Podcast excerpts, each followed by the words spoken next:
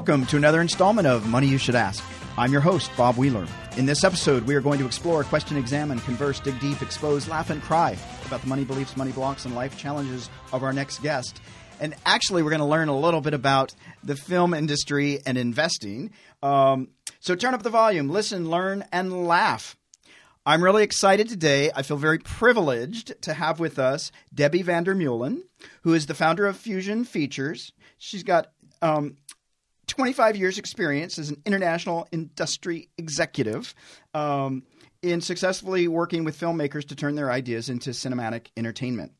Her countless achievements have earned her recognition at multiple renowned festivals, including Cannes, Sundance, and Toronto. Known for ensuring bottom line responsibility, Debbie has facilitated many aspects of film production while remaining hands on in each phase, including development, financing, post production, marketing, and distribution. Throughout her distinguished career, she has cultivated partnerships in a broad spectrum of industries and organizations entertainment, corporate, education, sports, radio, nonprofit, government, and community. She is highly adept at developing strategic pairings across multiple industries to secure proper funding and ideal talent for every project. Her numerous roles and credits include managing executive director for organizations like Foundation of International Film Artists, and a producer on many projects, which you're currently working on six films, which are. So the first feature film I'm working on is called Hipsters, Gangsters, Aliens, and Geeks. Oh. That's with Danny Elfman doing the mm-hmm. composing of the music, Rick Elfman doing the directing and the writing, and Bodie Elfman doing the acting. So I'm really privileged to have a project that's with the Elfman family, and yeah. it's on the heels of Forbidden Zone 1 having had a 35 year run. So, cross fingers, this is another 35 year run. Oh, sweet. That's exciting. The next one is called Coast, which is a movie that has Melissa Leo playing a cameo role. And it's an incredible movie that we shot in Santa Maria. That is a story of a young girl, Fatima, who is realizing that when you want to leave home, what's out there is not always better than what you actually have. So it's a real coming of age story. And then I have a film that's actually been doing the festival circuit. We've had 40 invitations and we've done 11 film festivals and we've won 10 of the 11 Film Festival's top awards. Nice. Called Crystal Swan. We uh, shot that in Belarus, and that has done the Oscar and the Golden Globe run.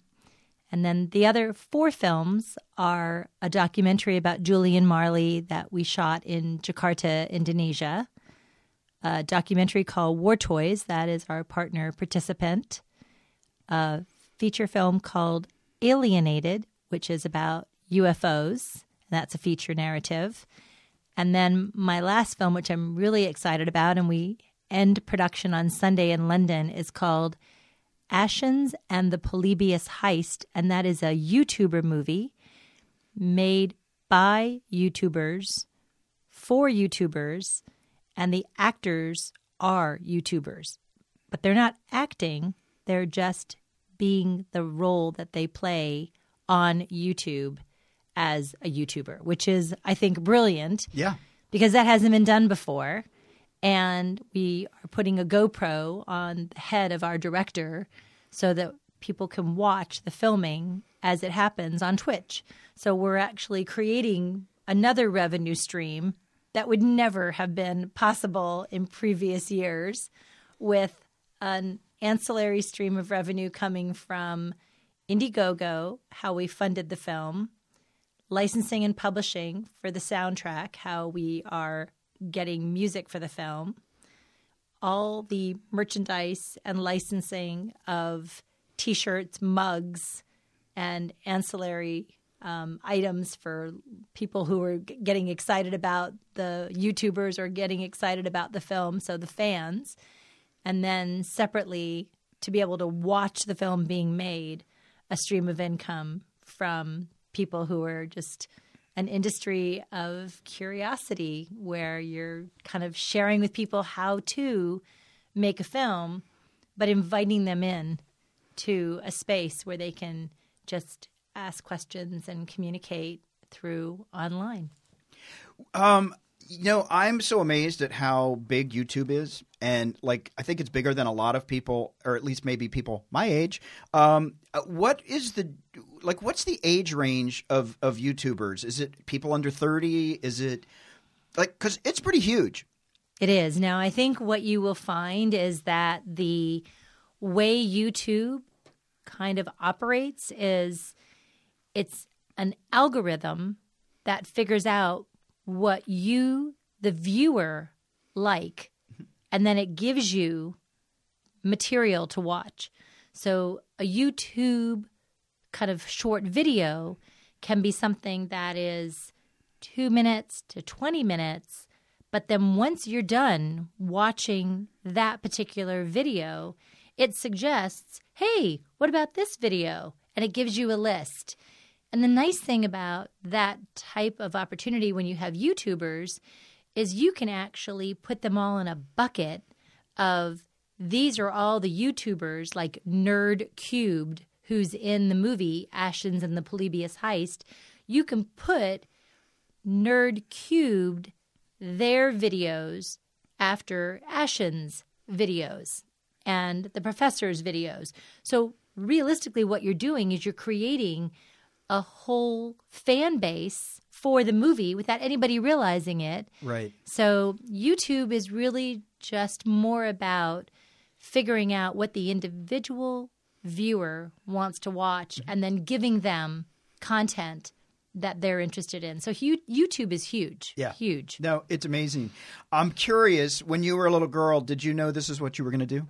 So when I was in sixth grade, you know how sometimes you go back through mm-hmm. books that you were writing notes and I wrote down that I'm going to be in promotional sales when I was in sixth grade. so imagine being an 11 year old. Wow. And promotional sales didn't exist. Right. And I just thought this was something that promotions I loved because right. I love to go to events. Mm-hmm. And sales is just kind of being yourself and sharing with other people an opportunity. Mm-hmm. So to me, it kind of made sense. And then when I worked in radio and I worked for nonprofits, it just seemed to be a conversation topic of nobody really knew what promotions and promotional sales could look like. Mm-hmm. So it was kind of exciting to see the two come together in my actual kind of day to day. I was in promotions at K Earth, okay. 101 FM. I know K Earth. and I got the job completely by accident, as I can share with your listeners. I have gotten most jobs by accident, but I have been on planes sitting next to people and gotten hired and found financing for films and have had great relationships that have lasted for years. So you never know you never, where it's going to come from. So should we tell our listeners then if you can't find work, get on a plane? Absolutely. Absolutely. Work for the airlines. Work for the airlines. There's people out there. Well, you know, you've got a group of captured audience yes. so that you get to uh, get to know them. You know that they can afford a plane ticket. You, that's and that's something. And different uh, types of service, different types of the class of the airplane is an indication of what the individual can afford. So if you're flying in business class or first class, you know that that person sitting next to you is actually somebody who might be somebody who could be a business partner down the road. You never can tell. You never can tell. Yeah. Did your parents um, have a different idea for your career, or did they support um, your choices? So my mom and my father had the first travel agency in Rosslyn, Virginia. So they were in the travel business. They both worked for American Express, taking people on trips around the world. Oh, cool. Which nowadays travel agents are kind of a thing of the past. Everybody does their own right. booking of their travel. However, I have the travel bug. I travel at least two or three weeks out of every month. I go to London once a month. I just came back from the Tribeca Film Festival, and I go to 12 on minimum film festivals a year. Wow.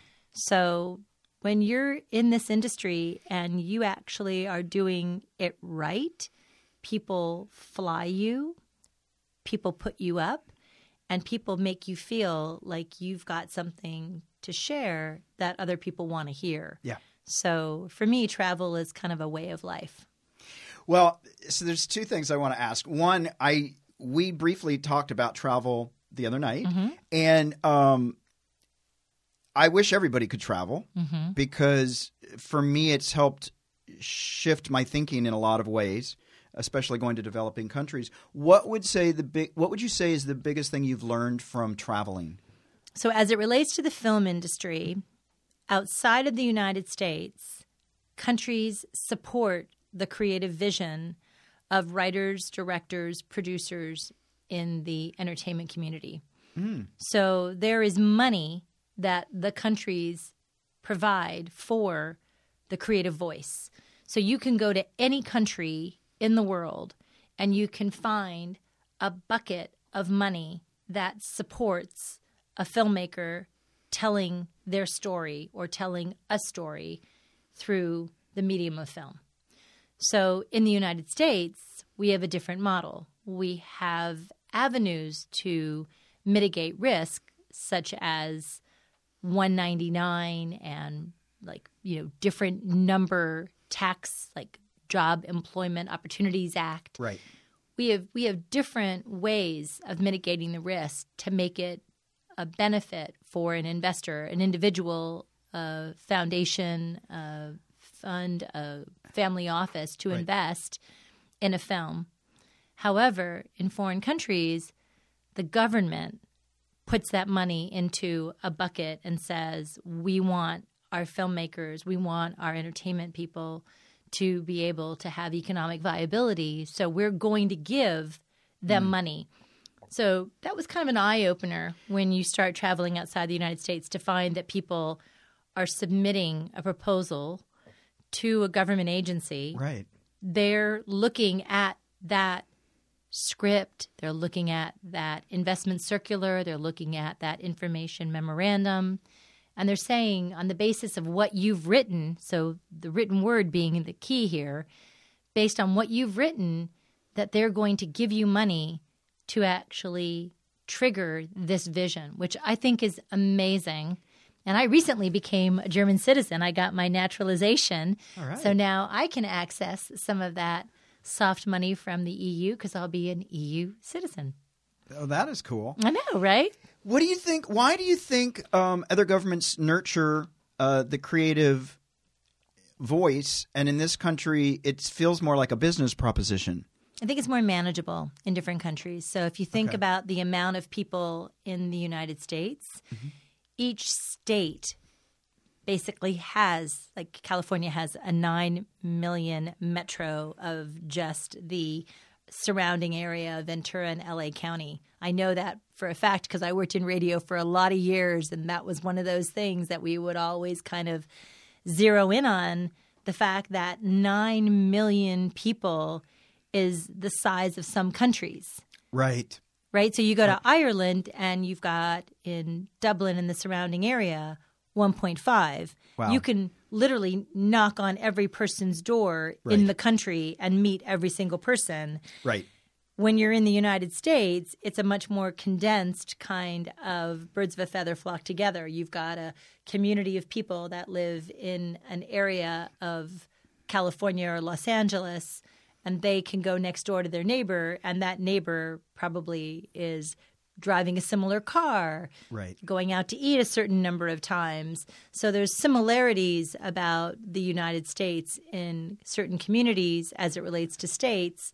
However, in countries, because it is such a finite amount of people mm-hmm. who really want to be a writer, a director, a producer, an editor, a cinematographer, an actor, that's why it's more manageable for the government to say, we want to champion these people, these voices, these talents. So I think that's the difference. Okay. Yeah.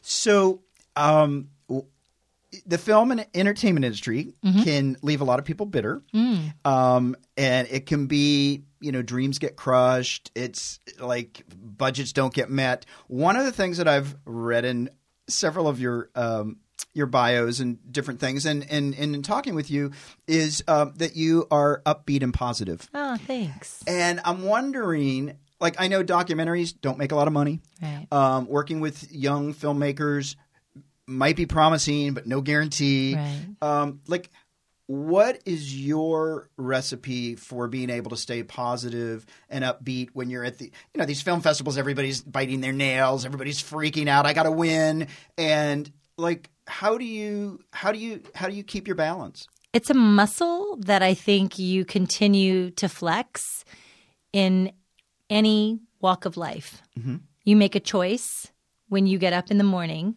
if you're going to exercise your body, you make a choice if you're going to exercise your mind. So, as you make those choices throughout your day, you are choosing to look at something that happens a certain way. So, when you shared at the very beginning about the fact that this industry can kind of knock you down, mm-hmm. this industry is the land of unemployment. I mean, think about the concept of what this film or entertainment industry is all about. You're waiting for someone to identify your talent, and then you're waiting for that someone to identify a project for you to put your talent in.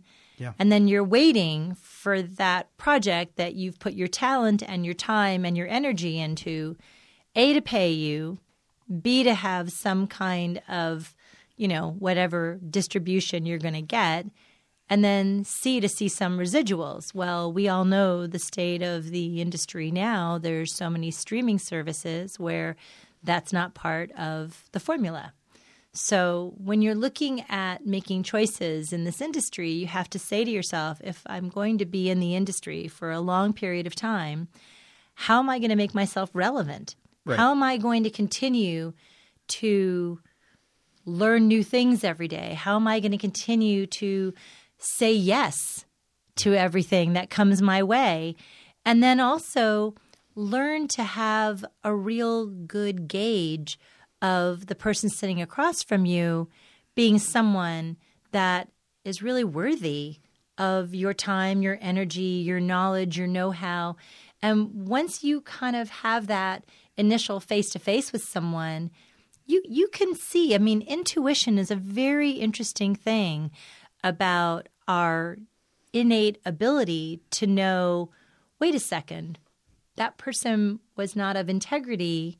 Why would I position myself in a opportunity to like be, you know, not transparent or not have someone be transparent to me? Why would I feel like I would subject myself mm-hmm. to that experience? And so as soon as you say to yourself, I'm going to choose the positive experiences, and that means that if something happens in life that someone could interpret as being not so positive, you see the positive side.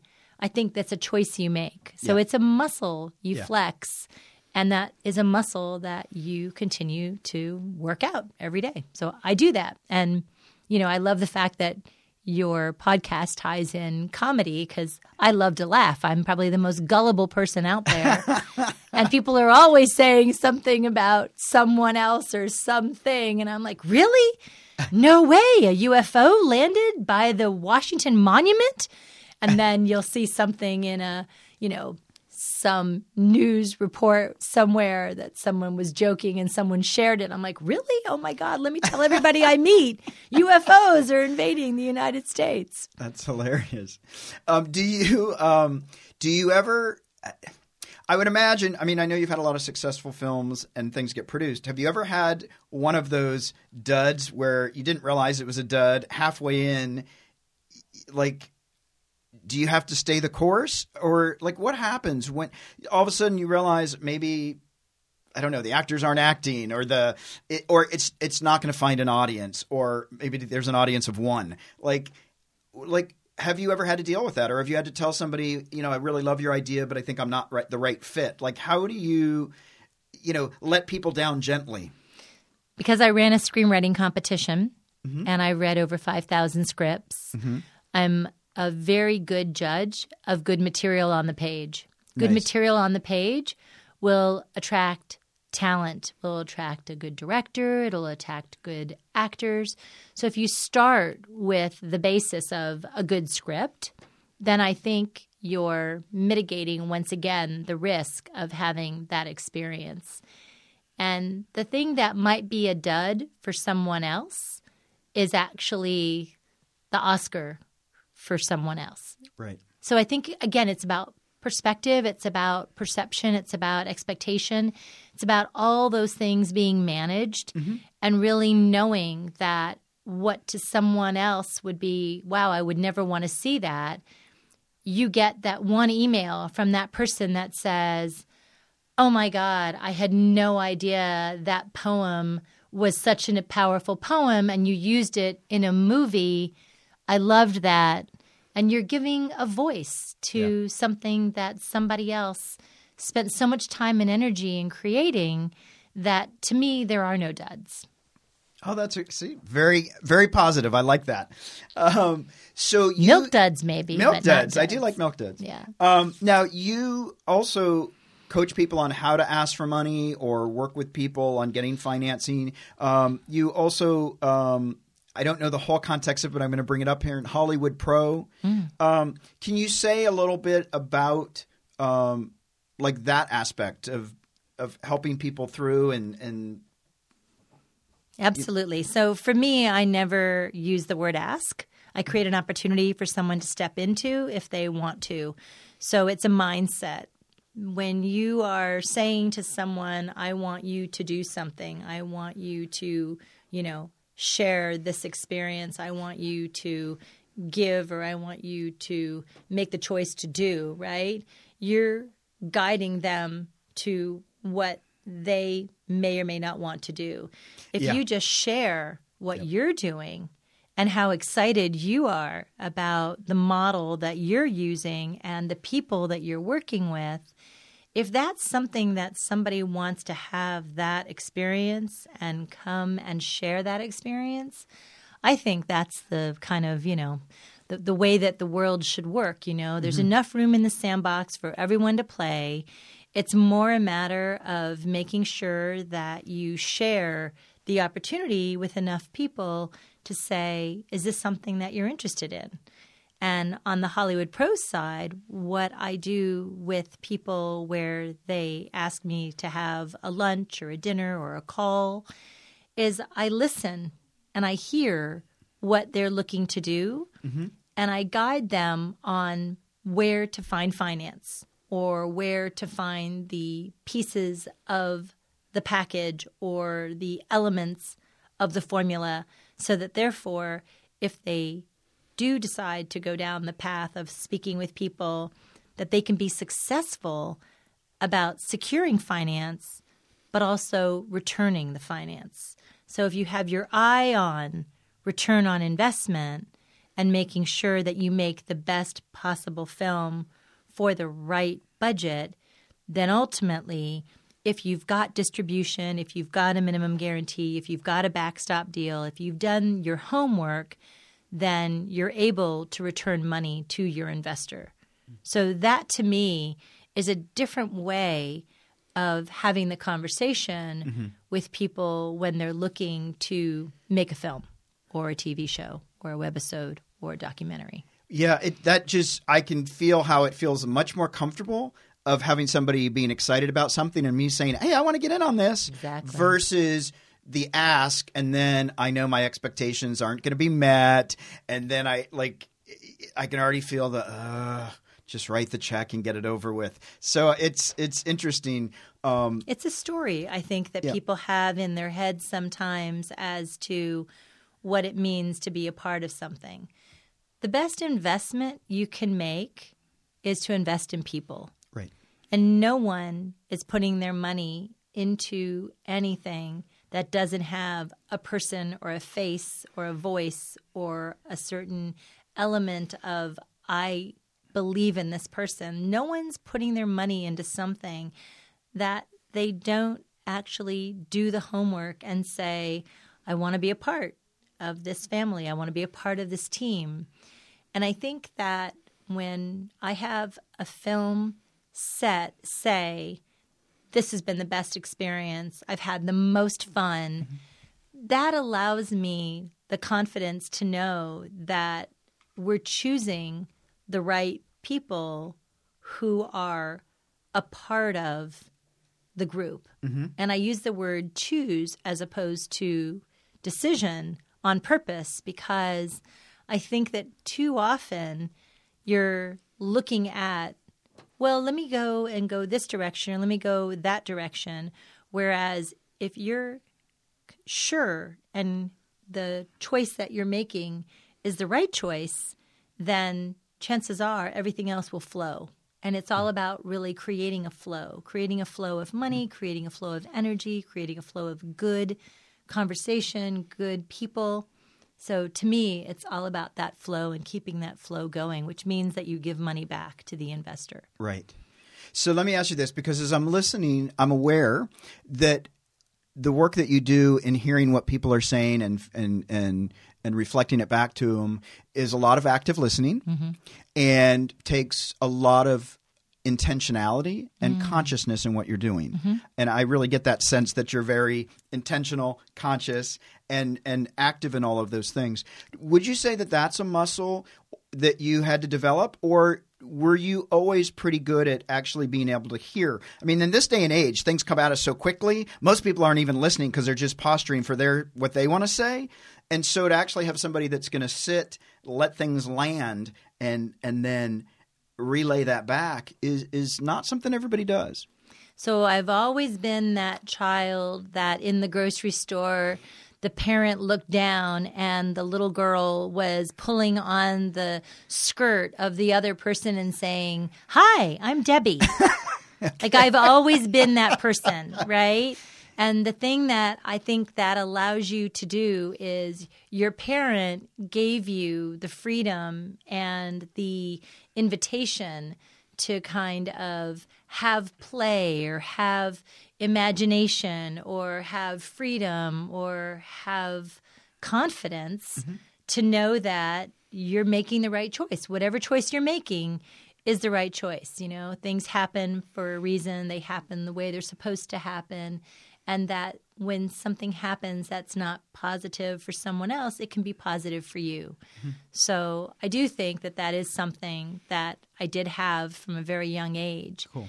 Um, I think to answer your question, though, yes, it's definitely a muscle that is tied to saying to someone, this is good. This is a good script. This is a good team. And knowing all of the different pieces of the puzzle mm-hmm. are going to add up. So you're going in with an intention that is pure because if someone were to say to me, Well, would you invest in this? I would say yes.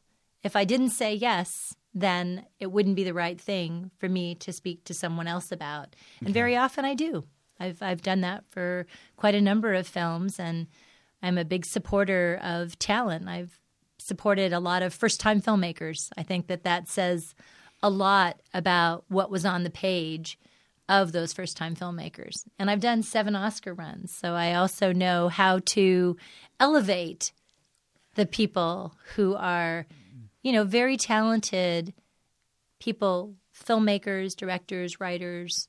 I've really understood the steps that you need to take to just kind of showcase talent, and the cream rises to the top. So I really do believe that that's been a muscle that also is developed over time to know what's good, what's on the page. So when you wake up in the morning, Yeah. um, passionate about your job and what's going to happen, could you sum up? And I, I know this is putting you on the spot, but could you sum up your personal mission statement of like what you're going to make happen? So every person collects something, right? I collect people. Okay. I remember people's names. Very often, I remember how people spell their names. I'm pretty good at saying thank you and believe it or not, bon appetit in a lot of different languages. I um, I kind of pride myself on listening when people tell me their name and having some type of mnemonic in my head to remember their name, and also that allows me to remember something about them. So I would say that that's my kind of tools that I use to kind of start my day is I am excited about life. I'm excited about who I'm going to meet. And I think the other piece that is something that I think a lot of us forget is to say hello to people and to look them in the eye. There's there's no price you pay for being a nice person. Right.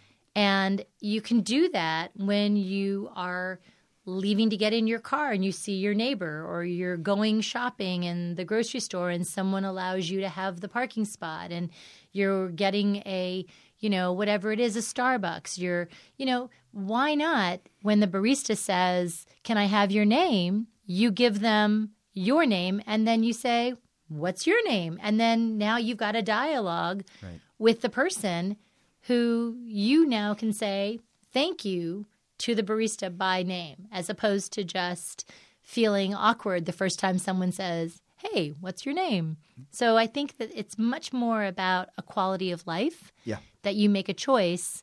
I'm going to meet new people, I'm going to have new experiences.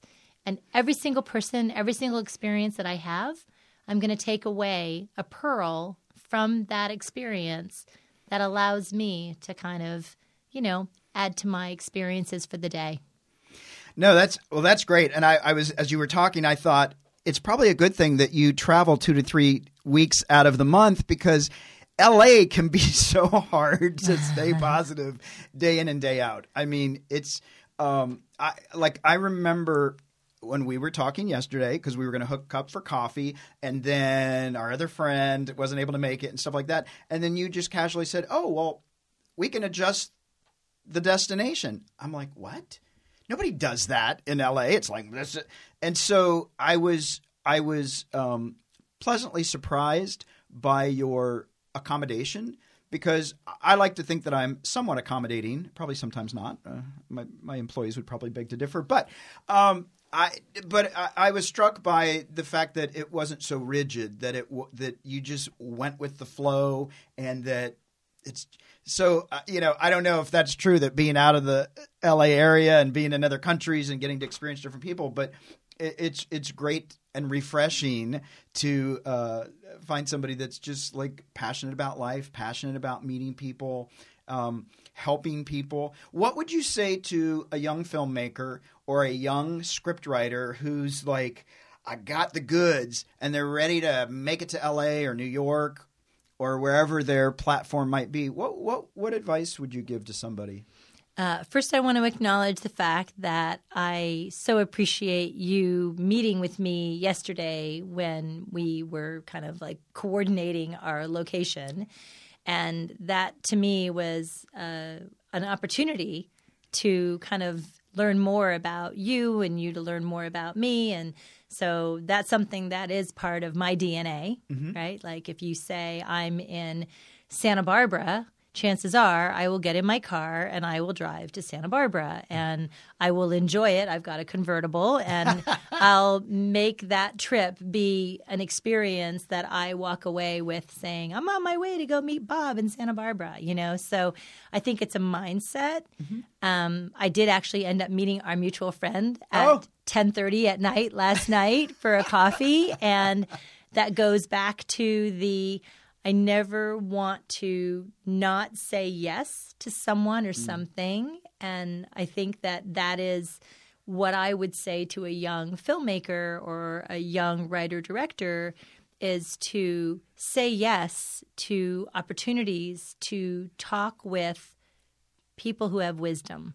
Make the choice to find the people who have wisdom in your community, in your circle, in your kind of like, you know, whatever it is, that group of people that have been supporting you. Because there's that person that changed your trajectory that if you think back and you wonder, well, wait a second, why am I now doing what I'm doing? Mm-hmm. Someone took the time to share their experience, and that opened up a window or a door that allowed you to walk through and be the person that you are. And if you're not open and aware and talking to people, then you're missing the gifts of someone else's wisdom. Yeah. So, young filmmakers very often are sitting at home and they're writing and they're waiting for their phone to ring. No one's phone is going to ring Right. if no one knows your talent. So, Frank Pierson, he made the movie Cool Hand Luke and Dog Day Afternoon. Remember, he was also the president of the, you know, um, what do you call it, the uh, uh, Academy. He was the you know person who headed up the Oscars. Um, he said to me once, "If you want to be an actor, go live in another city other than LA and act. If you want to do something, find the place that's looking for your talent. Right. So if you're a filmmaker, you need to be at a film festival like Dances with Films that's happening in June. You need to actually step out of your home and go and be around filmmakers and people that are similar to you. And kind of like what I said earlier, birds of a feather flock together.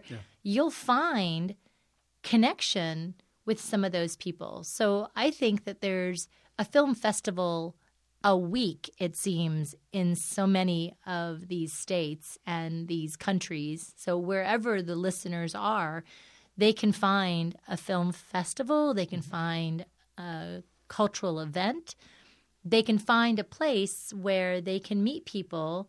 And that just starts with being friendly and being nice. And mm-hmm. you're going to sit next to somebody in a movie theater. And maybe if you've got some milk duds, you can share your milk duds with the person next to you. I mean, there, there, there's this element of, I think we're all looking to kind of connect with people and we're making choices Yeah. that don't really serve us to have a connection with people. So if we all kind of took a step back and said, I'm going to say hello to that person. I'm going to let that person in front of my car. I'm going to, you know, let that person go in front of me when I'm checking out at the grocery store. We're, we're, we're not in a rush to get to the finish line. We, in our mind, have a lot going on, but we just need to have that kind of balance. We need to have that kind of length of space to just breathe. And if we allow ourselves to do that, and I think for young filmmakers and young talent, you have to kind of step back and say, well, I've got this script and I've got this great idea I want to share. Yeah. Find people to talk to. And the best place is film festivals. No, that's great. And you know, it's interesting because I think in a lot of other my experiences in other countries, people are much more friendly and in connection. I think in my experience in this country is we're all very connected to social media, but we're not as connected. And I think um, at least in LA, sometimes it feels like more of posturing and presentation instead of authenticity and real connection. Because we don't want to get taken down a peg or we got to make sure that our that our our profile is at the height. It's like the best presentation of ourselves and um, which is why I like traveling to developing countries because I there's an appreciation, there's community, and it reminds me to slow down and and and actually work on being in real connection because that's what I really want.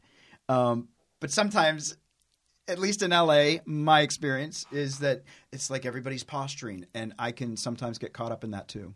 So I'm not on any of the social universe. I choose to stay under the radar for a lot of different reasons, more from a standpoint of I don't know how anybody has time to upload a photo or create a story about something that happened in their life because when they're creating the story of what happened, they're not allowing themselves just to live it and to be in it. So for me, I'm very much about experience as opposed to let me tell you what I did.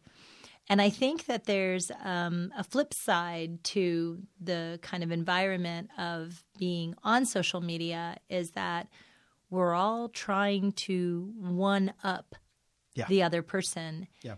And that kind of goes back to something that Harry Truman once said, which was if no one needed to take credit for that good idea, imagine how much more we would accomplish, how much more we would be able to do. And if everyone had their ego and they checked it at the door before yeah. they walk into a certain environment, I think that ultimately a lot more will get done. And I think a lot more positive, you know, kind of films and TV shows that have positive messages will be things that we'll see. And that's something that I make as a commitment to the projects that I choose is that there's a positive message that's communicated in the serial killer movie, a movie that uses poetry, a movie that tells a story of a young person kind of, you know, coming of age, aliens, UFOs, you know, going to a place like Indonesia for someone who'd never been to Indonesia before. You know, all of those experiences are experiences that have positive messages and messages that as a person watches the film or the TV show or the documentary, they walk away with this attitude of, I can make a difference. I can I can just make a small difference. But imagine if everybody made that small difference, yeah. what the world would look like. It would just be a totally different, mm-hmm. you know, kind of view from above. You're just creating a world you want to live in. So, Debbie, in terms of money, is there any best practices advice you can give us? I would think that young people nowadays look at money as a swipe of a credit card or maybe sending a check in the mail when you have to actually take the next step, as in getting in your car, driving to your landlord, and dropping off a check, you realize the value of money. And I think that if you set aside a certain amount of money, that you would do something nice for yourself. So, therefore, you feel like you are being taken care of with your money.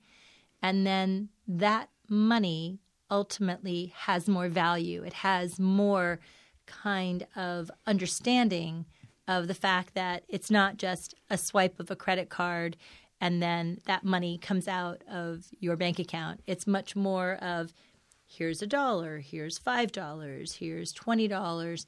And then when that is gone from your wallet, you realize that I've made my choice of what I'm going to spend my money on. Right. And it isn't, oh, let me swipe my credit card and Add just continue. abundance, yeah. right? You know, you can have abundance in things, or you can have abundance in life and experiences and just kind of positive outlook. No, I love that because I to talk about when you swipe a card, the difference of swiping five dollars or five thousand feels exactly the same, and it's more about the relationship.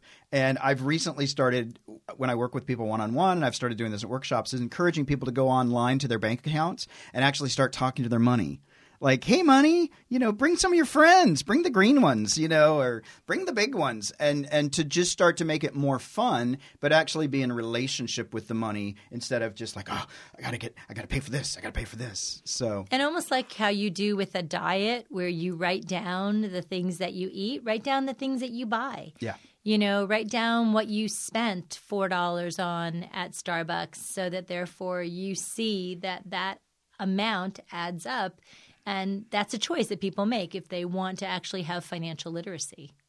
Yeah, that's wonderful. I could listen all day. I it's inspiring to hear you want to help people connect with people and actually bring something positive um, without a whole hidden agenda of I do have to one up somebody. Um, I'm actually here to um, to be present.